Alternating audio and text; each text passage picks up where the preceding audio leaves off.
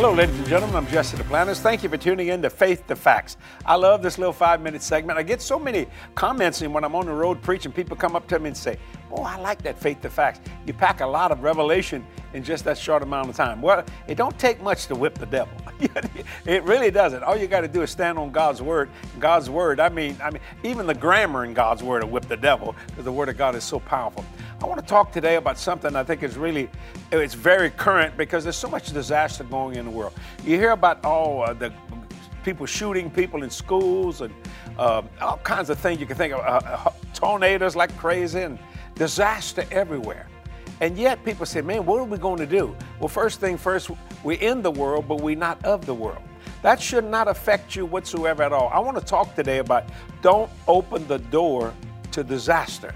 So many people, and they say, oh Lord, we're just going to get this thing. I'll never forget years ago, right before uh, Hurricane Katrina, that was 2005 here in the New Orleans area, when, when that thing got up to Cat 5, now that's as big as you can get, in the Gulf of Mexico, uh, people begin to say, well, you know, we hadn't had one in a while. Uh, it looked like we do one. No, it ain't nobody do no a hurricane, a Cat 5 hurricane or a tornado. No, no. You see, but people begin to call that thing in and uh, we began to push it away. And you know, where everywhere around us was disaster, but we had no damage, hardly nothing. I mean, it was amazing. Even our trees were not knocked down in any way, shape, or form. Why? We did not open up the door to disaster. I want to give you some scripture. The Bible said in 1 Peter chapter 5, verse 8 and 9, be sober, be vigilant, because your adversary, the devil, as a roaring lion, he's not a lion, he's as a roaring lion, walketh about seeking whom he may devour, whom resist steadfast in the faith. How do you resist him? In the faith, knowing that the same afflictions are accomplished in your brethren that are in the world. Or in other words, they're having the same problem, but they're resisting it steadfastly in the faith. That's how you stop disaster from coming to you. You keep the faith door closed, the shield of faith in front of you, and every dart of the devil that comes at you is just going to hit the shield and not hit you. You see what I'm saying? Here's another scripture. And I love St. John chapter 10, verse 10.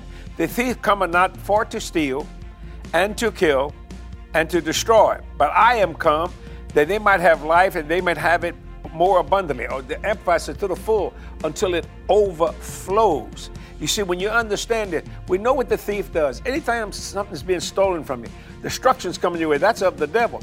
But if you don't open up the door, you know what I'm saying? You keep the door closed to disaster because every door's got a doorknob to it and you can pull it open. People say, but Jesse, how do I know which door is a God door? I kind of think of it like supermarket doors. You ever notice that? You start walking toward the supermarket, right before you get there, the doors open up automatically. But I like the better part. As soon as you walk past it, the doors close behind you. In other words, your backside is protected as well as opening up an, an avenue for you to go forward.